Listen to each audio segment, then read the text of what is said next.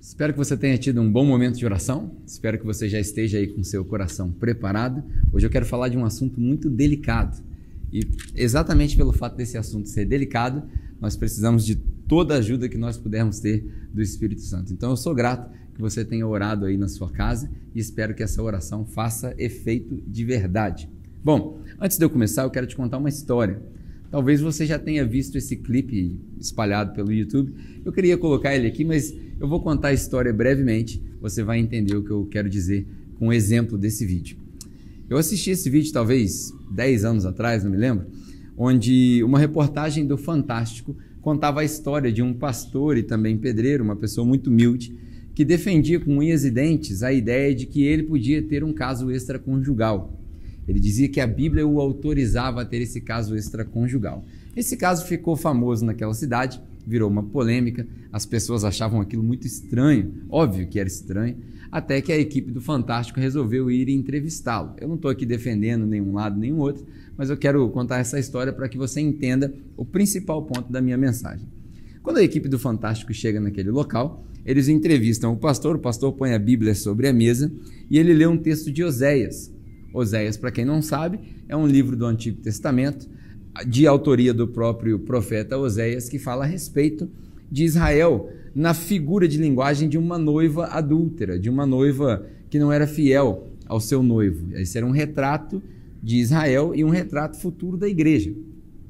Então é um livro poético, um livro profético, um livro com dificuldades interpretativas. E naquele livro, em um determinado ponto do texto, o pastor, que se dizia pastor, usou um, um versículo separado para justificar aquelas atitudes que ele queria ter. Qual era essa atitude? Uma irmã da igreja teve um sonho que teria filhos com esse pastor. E ela veio até a igreja, contou para o pastor, e o pastor diz assim na reportagem: portanto, nós entramos em oração, porque era algo muito difícil, que nós... Desculpa, eu não consigo contar sem rir. Era algo muito difícil que nós teríamos que fazer, eu fico imaginando a cena naquele momento, mas é, com toda a seriedade, me parece que ele acreditava naquilo que estava acontecendo. E aí, depois de oração, encontrou esse texto e o texto dizia assim: toma a sua mulher, vírgula, adúltera, vírgula, e o texto continuava. O adúltera era um adjetivo, uma classificação da mulher do texto. O pastor, ao ler esse texto, leu da seguinte maneira: tome a sua mulher e adultera. Nesse momento, quando ele faz essa leitura, se você já viu esse vídeo, certamente você já já está com ele na cabeça. Quando ele faz essa leitura, o repórter do Fantástico pede a Bíblia da mão dele, vira a Bíblia e fala assim: aqui não está escrito adultera, não tem um, um acento aqui? E aí, na hora que ele mostra esse acento, a cena é hilária. O pastor põe a mão na cabeça e fala assim: ih, rapaz. E eu imagino que aquilo foi o, o, a, a gota d'água, porque ele percebeu o erro que ele havia cometido, ou que ele houvera cometido há um tempo atrás, que implicava o envolvimento de várias pessoas. E aí a reportagem continua, o pastor diz assim: é, foi até bom você trazer isso à tona, porque a gente precisa da ajuda do Espírito. Certamente a gente precisa da ajuda do Espírito. E foi isso que aconteceu. A reportagem termina daquele jeito e, obviamente, houveram várias, uh, várias consequências desse ato, mas eu contei essa história para dizer o seguinte: aquele pastor, ele leu um texto de maneira errada.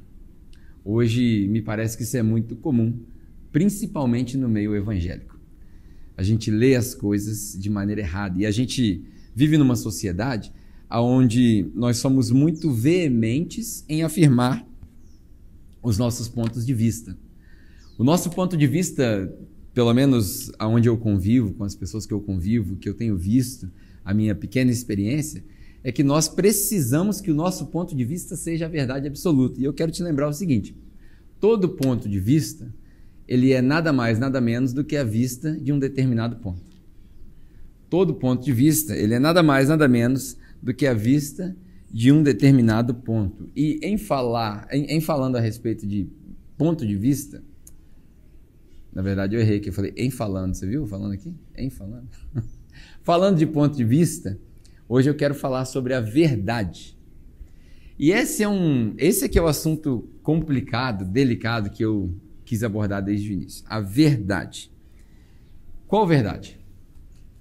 Essa talvez seja a primeira pergunta que venha na nossa mente quando a gente fala sobre verdade na nossa sociedade. Verdade absoluta, uma sociedade polarizada, uma sociedade dividida politicamente, uma sociedade intolerante, onde nós não conseguimos conviver com ideias diferentes. Portanto, hoje eu quero falar sobre a verdade. Mas qual verdade? Eu me lembro que uma vez numa reunião, um dos pastores que, que, me, que eu participo de uma mentoria com ele, né? Ele falou que um determinado amigo dele falou para ele que ele não cria nesse Deus porque ele era ateu, porque Deus permitia isso, permitia aquilo, e ele era ateu. E aí esse meu mentor falou assim, mas desse Deus aí eu também sou ateu. A gente precisa esclarecer qual Deus você está falando, de, de que Deus você está tratando, para chegar à conclusão de que você é ateu. Da mesma forma, eu fiz um exercício aqui com a igreja no nosso culto presencial, e eu falei para eles o seguinte, gente, vira todo mundo para a sua direita. E quando eu fiz isso, todo mundo virou para a esquerda, porque a minha direita é a sua esquerda. Então, às, às vezes parece até, parece até irônico, mas a gente precisa perguntar qual direita, a minha ou a sua? Ah, nós precisamos falar a respeito do evangelho. Mas qual evangelho? Talvez você tenha ouvido algo que não reflete bem o evangelho. Enfim, qual a verdade nós vamos falar? E para isso, eu quero usar um texto que está em Lucas capítulo dez, um texto muito famoso. É bem provável que você já tenha ouvido diversas pregações a respeito desse texto. É o texto que ilustra a história do bom samaritano, uma parábola que Jesus contou para ilustrar um ponto a respeito de misericórdia, a respeito de como tratar o próximo e por aí vai.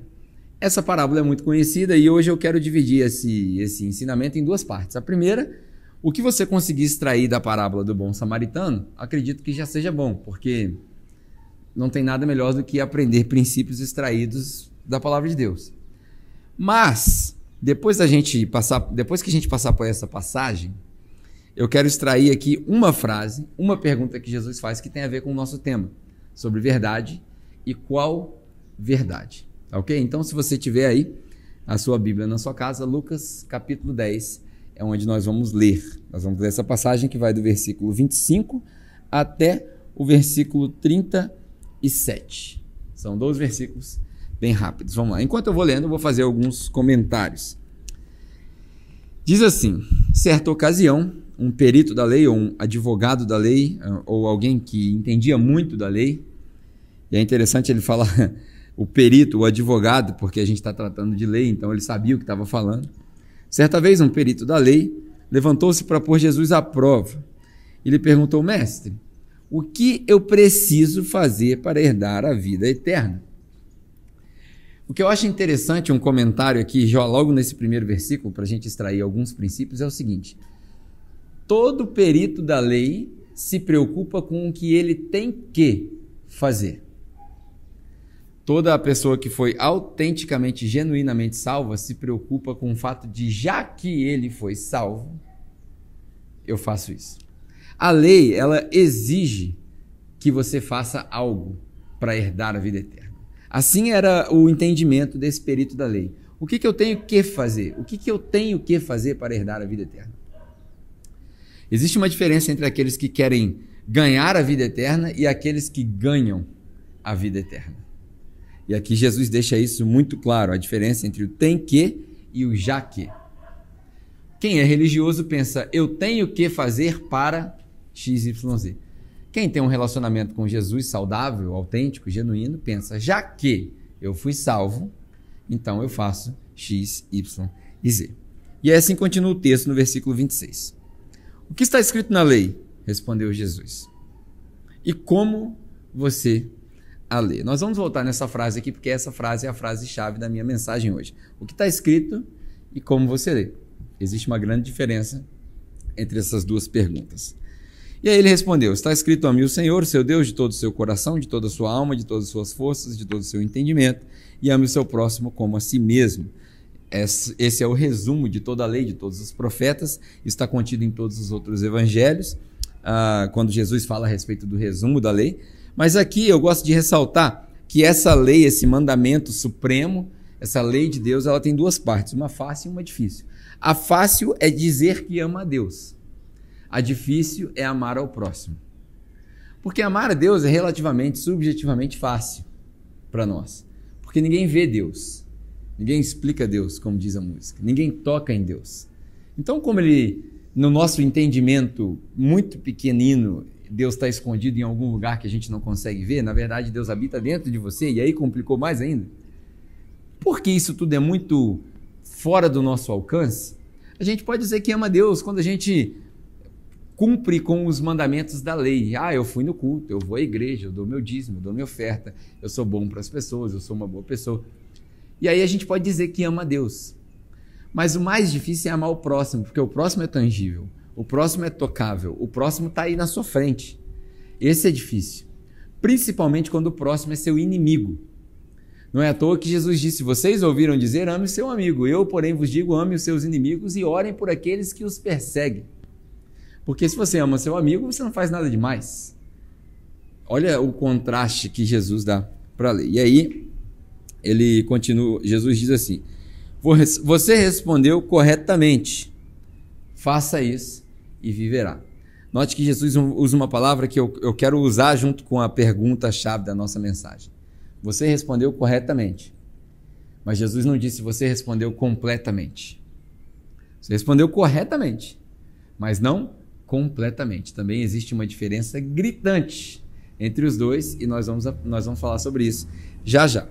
Faça isso, ou seja, põe em prática o que você falou, amar a Deus e amar o próximo, e você viverá. Mas ele querendo se justificar, e aí eu gosto de dizer o seguinte, quem faz o que fala não precisa se justificar. Quem faz o que fala, ou seja, quem tem integridade, quem é íntegro, não precisa se justificar. Quem se justifica é porque não cumpre com a sua palavra. Então, se você cumpre com a sua palavra, você não precisa se justificar.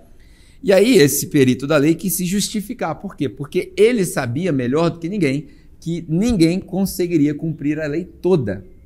E, portanto, se não consegue cumprir a lei toda, se você quebra um pedaço da lei, você quebra ela toda. Foi o exemplo que eu dei na semana passada. Se você não viu a mensagem, você pode voltar na mensagem falando sobre misericórdia.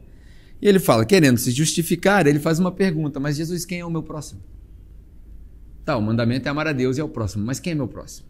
E aí Jesus conta uma história. A história vai do versículo trinta até o versículo uh, trinta e cinco. Eu não vou ler a história por inteiro, mas você conhece a história. Jesus conta a seguinte história. Uh, ia passando pelo caminho de Jerusalém a Jericó, alguém que foi assaltado, que foi... É, roubaram as suas roupas, e ele foi deixado ali quase morto. E aí, por aquela estrada, passou primeiro um sumo sacerdote. Note que essa estrada estava entre Jerusalém e Jericó. Jericó era uma cidade de refúgio. Jericó era uma cidade onde as pessoas descansavam da jornada que eles faziam desde a cidade de origem até Jerusalém na época dos festivais. Então, enquanto estava rolando o festival da Páscoa, da colheita, a festa das luzes, eles vinham, e se a viagem fosse muito extenuante, se eles não conseguissem completar a viagem naquele dia, eles paravam em Jericó, que ficava a aproximadamente quinze, dezesseis, dezessete milhas de Jerusalém, para dormir e no próximo dia completar a peregrinação. Era uma cidade que recebia muitos estrangeiros, e coincidentemente essa pessoa estava ali indo, uh, talvez, essa é uma conjectura minha, para um desses festivais. Passa por ali um sumo sacerdote. E o sumo sacerdote olha para ele e atravessa a rua, passa para o outro lado.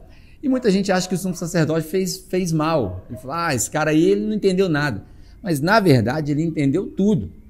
Porque, de acordo com a lei, se o sumo sacerdote, que era responsável por oferecer os sacrifícios no Santo dos Santos, que era o templo dos judeus, em, em favor da população de Israel e também dos seus próprios pecados, se ele tocasse em alguém no estado que aquele cara estava, ele seria feito cerimonialmente impuro. E por estar cerimonialmente impuro, ele seria desqualificado de, de fazer a performance dos rituais dos sacrifícios. Ou seja, se ele era o sumo sacerdote, se ele era o cara em comando daquela festa, se ele chegasse lá sujo, ele ia ter que esperar sete dias. As pessoas não iam ter os festivais, porque ia passar a data. Não seria, naquele ano não seria possível perdoar os pecados de Israel. Então o sumo sacerdote fez o que era correto. E aí que, e aí que mora o perigo. As pessoas que são religiosas fazem as coisas da maneira certa. Eles estabeleceram uma maneira para fazer as coisas, uma liturgia de culto e por aí vai. As pessoas religiosas fazem as coisas da maneira certa. As pessoas que têm um relacionamento com Jesus fazem as coisas certas.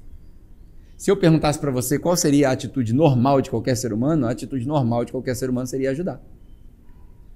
Mas o sumo sacerdote fez o que a lei mandava. É por isso que Paulo diz que a letra, ou a lei, mata. Mas Jesus veio para nos dar vida, o sangue a, da nova aliança traz vida. E aí passa por ali também um levita, levita que também era responsável por alguns dos rituais na entrada do templo, e ele faz a mesma coisa que o sacerdote, a religião ensina, por exemplo, se o sacerdote passou direto, o levita também passa direto. Passa por ali, na história que Jesus conta, um bom, ou um samaritano, nós é que chamamos ele de bom, né? Mas passa por ali um samaritano. E aí você precisa entender que o samaritano era a pior, a pior ofensa para alguém de Israel. E Jesus contava essa parábola para os de Israel.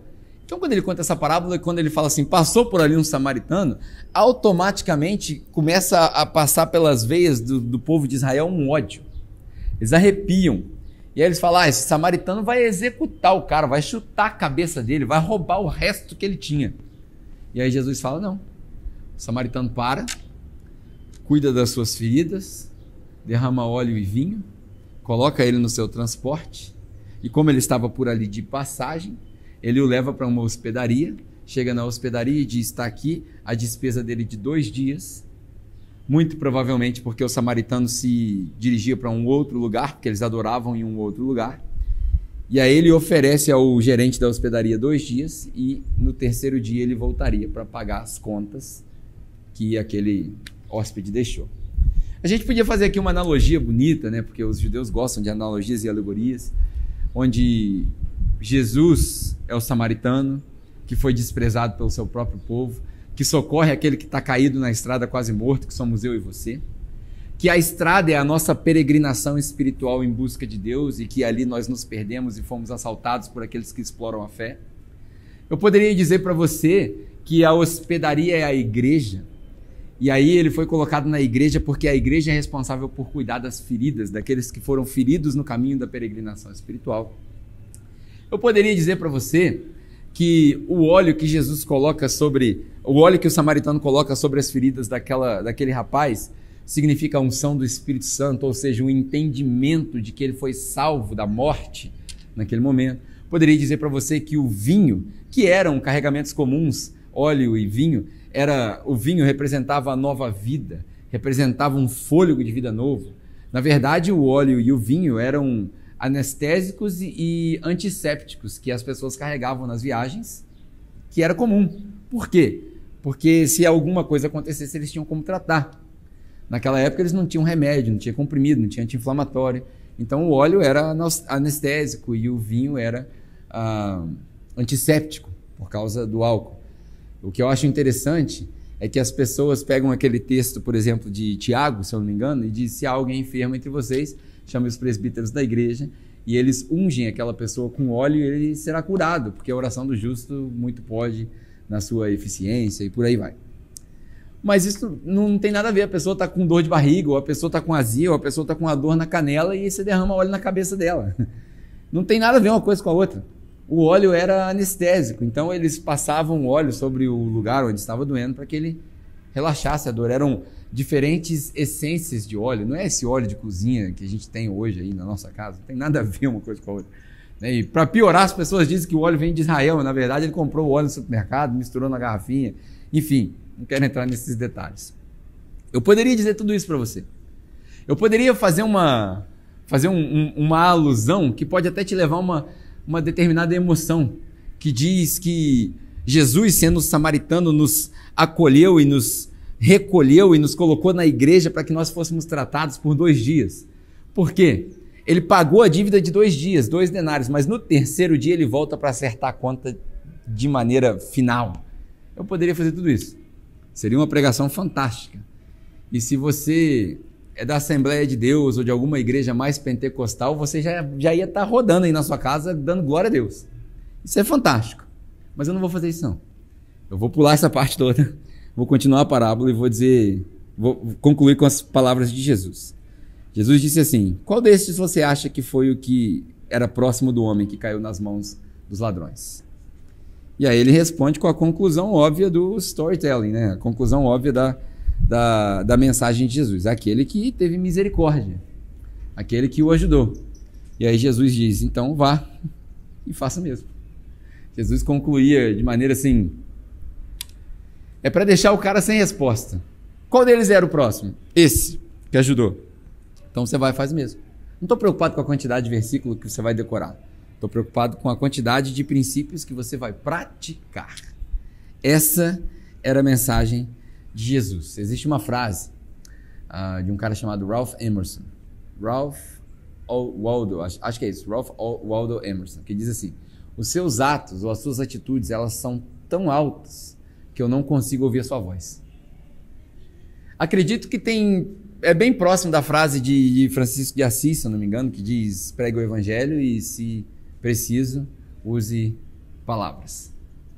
Pode ser que essas duas frases retratem o que eu quero dizer hoje. Nós não fomos chamados para ser ouvintes da palavra. Nós fomos chamados para ser praticantes da palavra de Deus.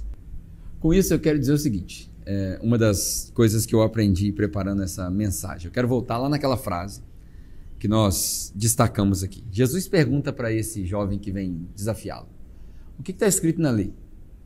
E o que, que você lê? Duas perguntas diferentes, e essa eu quero que seja a minha ênfase para nós concluirmos. Talvez, talvez, isso é uma conjectura minha, isso não é Bíblia, isso não é doutrina, sou eu tomando a liberdade de fazer uma análise sociológica do nosso contexto de igreja no Brasil. E eu cheguei à seguinte conclusão: talvez a grande falha da religião brasileira ou da fé cristã brasileira seja não perceber a diferença entre o que está escrito aqui e o que a gente lê. Talvez nós estejamos lendo as escrituras com as lentes erradas, né? Eu uso óculos, então, inclusive, percebi que meu óculos está bem sujo agora. Quando a gente lê com as lentes embaçadas, a gente tem dificuldade de ler. É muito comum a gente usar essa expressão, é, quando a gente fala sobre interpretar textos. A gente precisa trocar de lentes. Por quê? Olha o que, que Jesus diz. Jesus, quando chega em várias ocasiões discutindo sobre a lei, ele fala assim: vocês ouviram dizer, eu, porém, vos digo.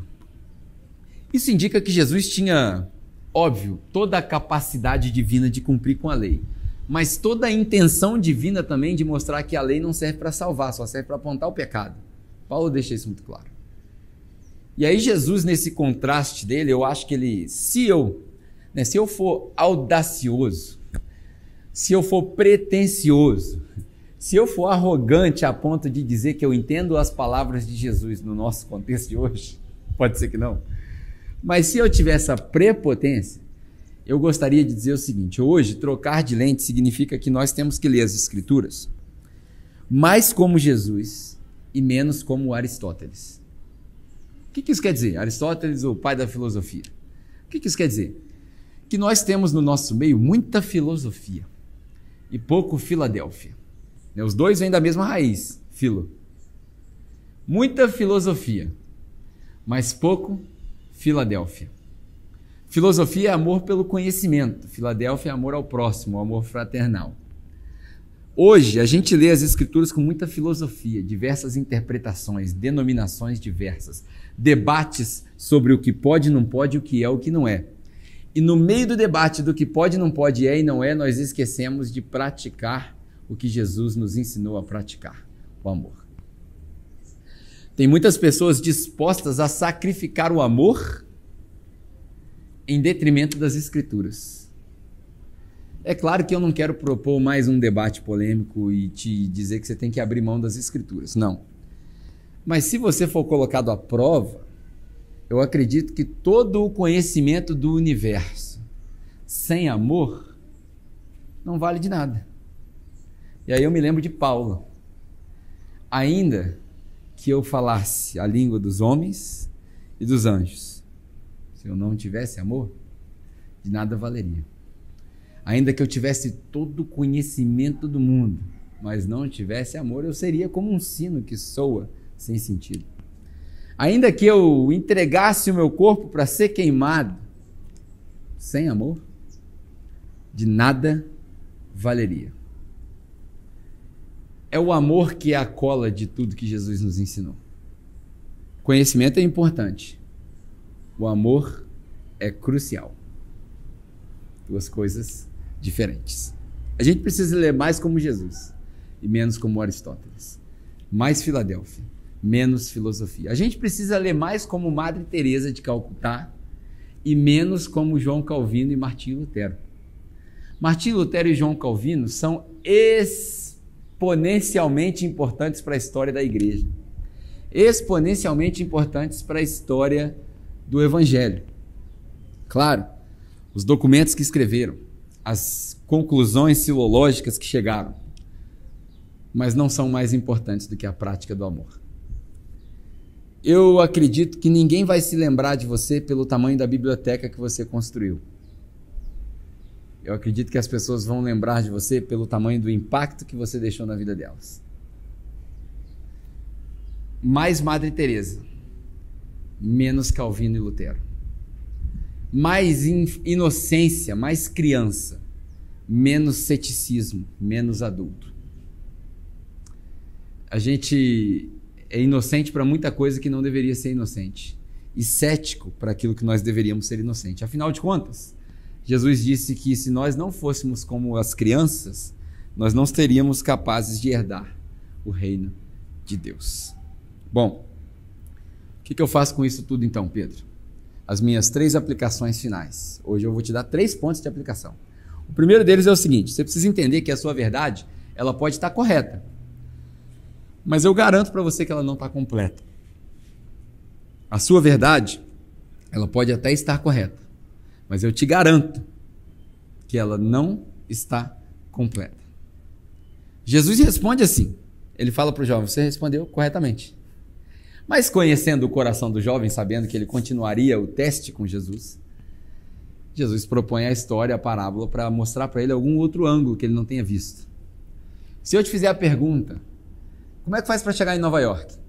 New York. Você vai me responder, ah, isso é fácil, você vai em Guarulhos, pega o avião, vai para Nova York. Tá certo? Claro que tá certo. Tá completo? De maneira nenhuma. Porque eu preciso me deslocar daqui, eu preciso sair de Uber, ou de táxi, ou de carro, ou de ônibus. Se eu for de ônibus, eu vou chegar no terminal Tietê, em São Paulo, e de lá eu preciso me deslocar para Guarulhos, eu preciso pegar um Uber, ou eu preciso pegar dois metrôs, e aí eu preciso fazer o check-in.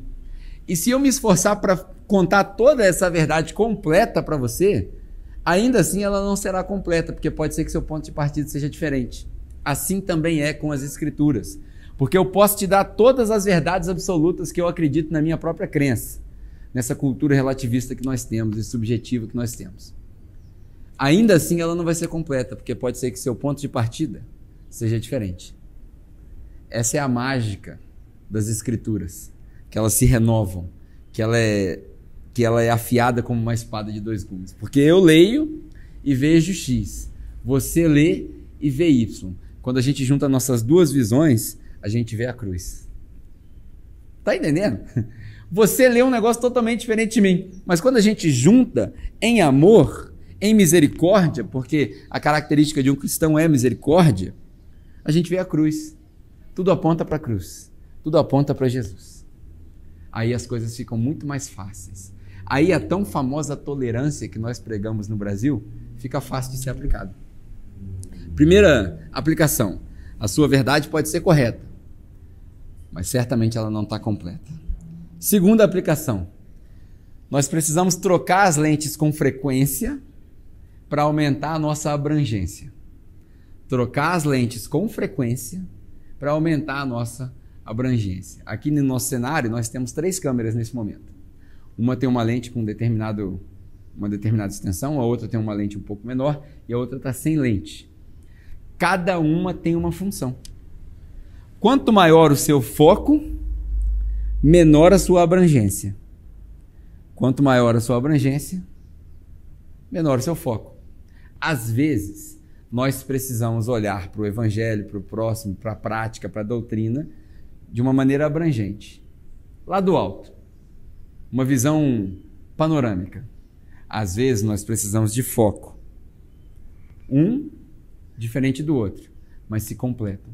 Nessa cultura, ah, principalmente com a, no meio político, com essa divisão que a gente tem no nosso país, as pessoas chegaram a... Me parece, né, que a maioria das... Estou generalizando aqui, pode não ser o seu caso, mas me parece que as pessoas chegaram na conclusão de que concordar é a mesma coisa que compreender.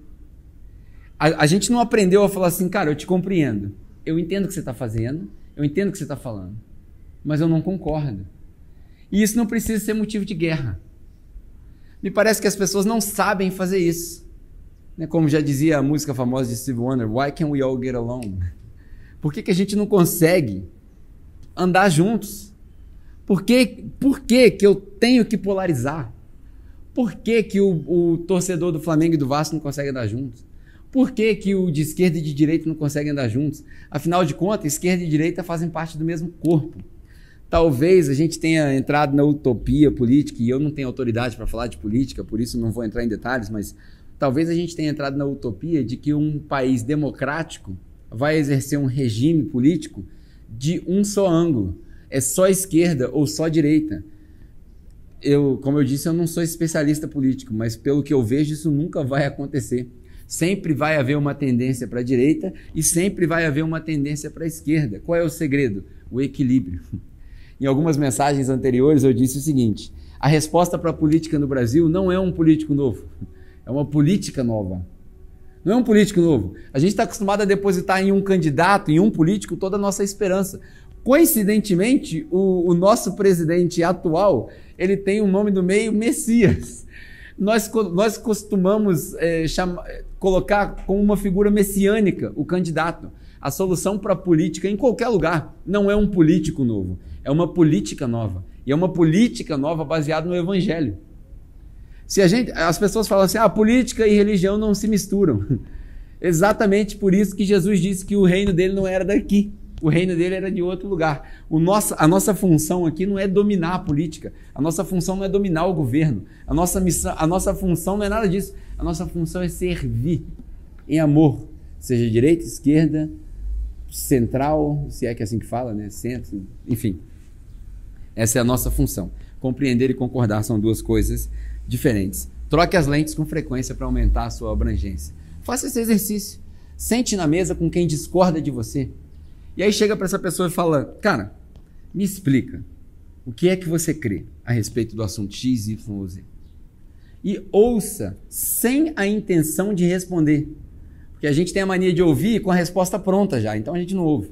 Ouça sem a intenção de responder. E quando a pessoa acabar, você fala o seguinte, cara, muito obrigado pela sua opinião.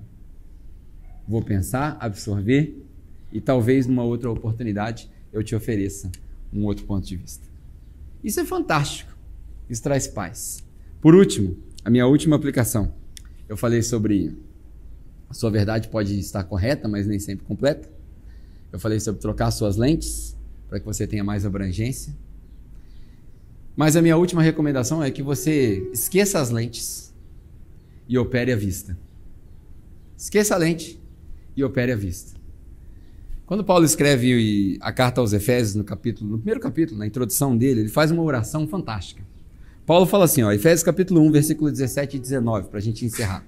Paulo fala assim, eu peço que Deus, nosso Senhor Jesus Cristo, o glorioso Pai, lhes dê o espírito de sabedoria e de revelação no pleno conhecimento dele.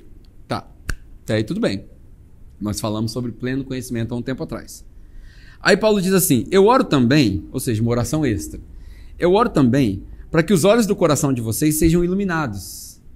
Ou seja, aqui ele está falando das lentes, da interpretação, aqui ele está falando do, do cuidado de não, não ser absolutista. Eu olho para que os olhos do coração de vocês sejam iluminados, óbvio que ele está falando em relação a Jesus Cristo, a fim de que vocês conheçam o quê? Para que, que você precisa de olhos iluminados? Com luz, para enxergar bem. Você precisa disso para que vocês conheçam a esperança para a qual ele os chamou, a riqueza da gloriosa herança dele nos santos e a incomparável grandeza do seu poder para conosco, os que cremos conforme a atuação da sua força. Olha só, três coisas quando você tem a sua, a, os seus olhos, a sua visão iluminada. Primeira, você conhece a esperança para a qual você foi chamado. Eu falei aqui há pouco, Jesus declarou que esse reino não, o reino dele não é daqui. Você tem noção da esperança para a qual você foi chamado? Talvez você está me assistindo aqui online, e talvez tropeçou pelo, por esse canal, talvez esteja assistindo até fora de época, e aí conseguiu chegar até esse ponto da mensagem, pensando, o que, que isso tem a ver comigo? A gente entrou numa paranoia de colocar a religião de lado, né? A espiritualidade de lado, como que se nós não precisássemos dessa resposta. Você tem noção que a vida, depois da sua morte física, foi determinada que houvesse um objetivo? Que Jesus separou para você uma vida eterna para sempre, eterna para sempre, né? Uma vida eterna para sempre que começa a partir do momento que você tem esse entendimento, uma vida sem sofrimento, sem dor, uma vida plena, uma vida que você não tem nem condição de pensar e imaginar como é experimentar essa vida. Essa é a esperança para a qual ele te chamou, que nos aponta. Essa esperança, você precisa de olhos iluminados. E aí ele fala sobre a riqueza da gloriosa herança nos santos. E eu gosto de dizer o seguinte, enquanto você está vivo aqui nessa terra, a riqueza que você tem reservada para você não está no céu nem num pote de ouro no fim do arco-íris. A riqueza que você tem reservada para você está no bolso do seu irmão. Está no bolso da sua irmã, está no bolso daquele que professa a mesma fé que você. Se você está passando necessidade, a resposta da sua oração está no próximo. E se você está passando abundância, a resposta da sua oração, porque você deveria estar orando, como é que faz para gastar esse dinheiro aqui no reino de Deus? A resposta da sua oração está na necessidade do próximo.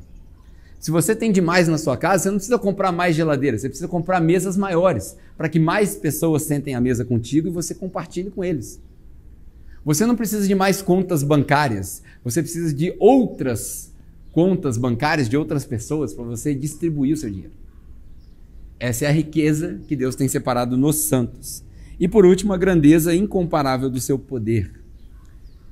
Talvez a razão pela qual nós estejamos vivendo uma vida sem graça, um evangelho sem graça, um evangelho sem novidade de vida, é porque acabou o poder. Eu lembro que Paulo, quando escreve aos Coríntios, ele diz o seguinte, quando eu vim até vocês, eu não vim com palavras eloquentes, eu vim com demonstração de poder, porque o evangelho não se resume a palavras, o evangelho se resume a demonstração de poder. Nós precisamos de mais poder, mais poder do Espírito Santo nas nossas vidas, precisamos ver mais cura. Qual foi a última vez que você foi no hospital, orar aleatoriamente pelas pessoas, chegou lá no horário de visita, quatro horas no hospital, ah, eu vim fazer visita aqui. Para quem? Para todo mundo que está doente. Chegou lá, levou seu violão, cantou desafinado e mais uma unção desce do céu e aí as pessoas são curadas. Qual foi a última vez que isso aconteceu? Qual foi a última vez que você viu alguém chegar para você pedindo socorro e falar, cara, só você vai conseguir me ajudar, porque ele vê em você o Espírito de Deus. Qual foi a última vez? Se faz muito tempo, é muito provável que você tenha deixado apagar essa chama do Espírito na sua vida. Então hoje, o meu encorajamento para você, a minha esperança é que você saia daqui pensativo, talvez até confuso, a respeito das suas convicções. Eu quero te convidar a abrir mão das suas convicções por um tempo e reestudar aquilo que você vê nas Escrituras com lentes diferentes, para que você possa entender, talvez, aquilo que você nunca tenha entendido, o verdadeiro amor de Jesus, o verdadeiro amor de Deus para conosco. Entender que há uma diferença entre aquilo que você lê e aquilo que está escrito de fato. E quando você entender essa diferença, você possa praticar tudo aquilo que o Espírito Santo te lidera em amor. Amém? Vamos orar? Pai, eu te agradeço por essa oportunidade de falar com os meus irmãos, com as pessoas que nos assistem nas suas casas. Muito obrigado, Pai. Obrigado porque o Senhor é bom.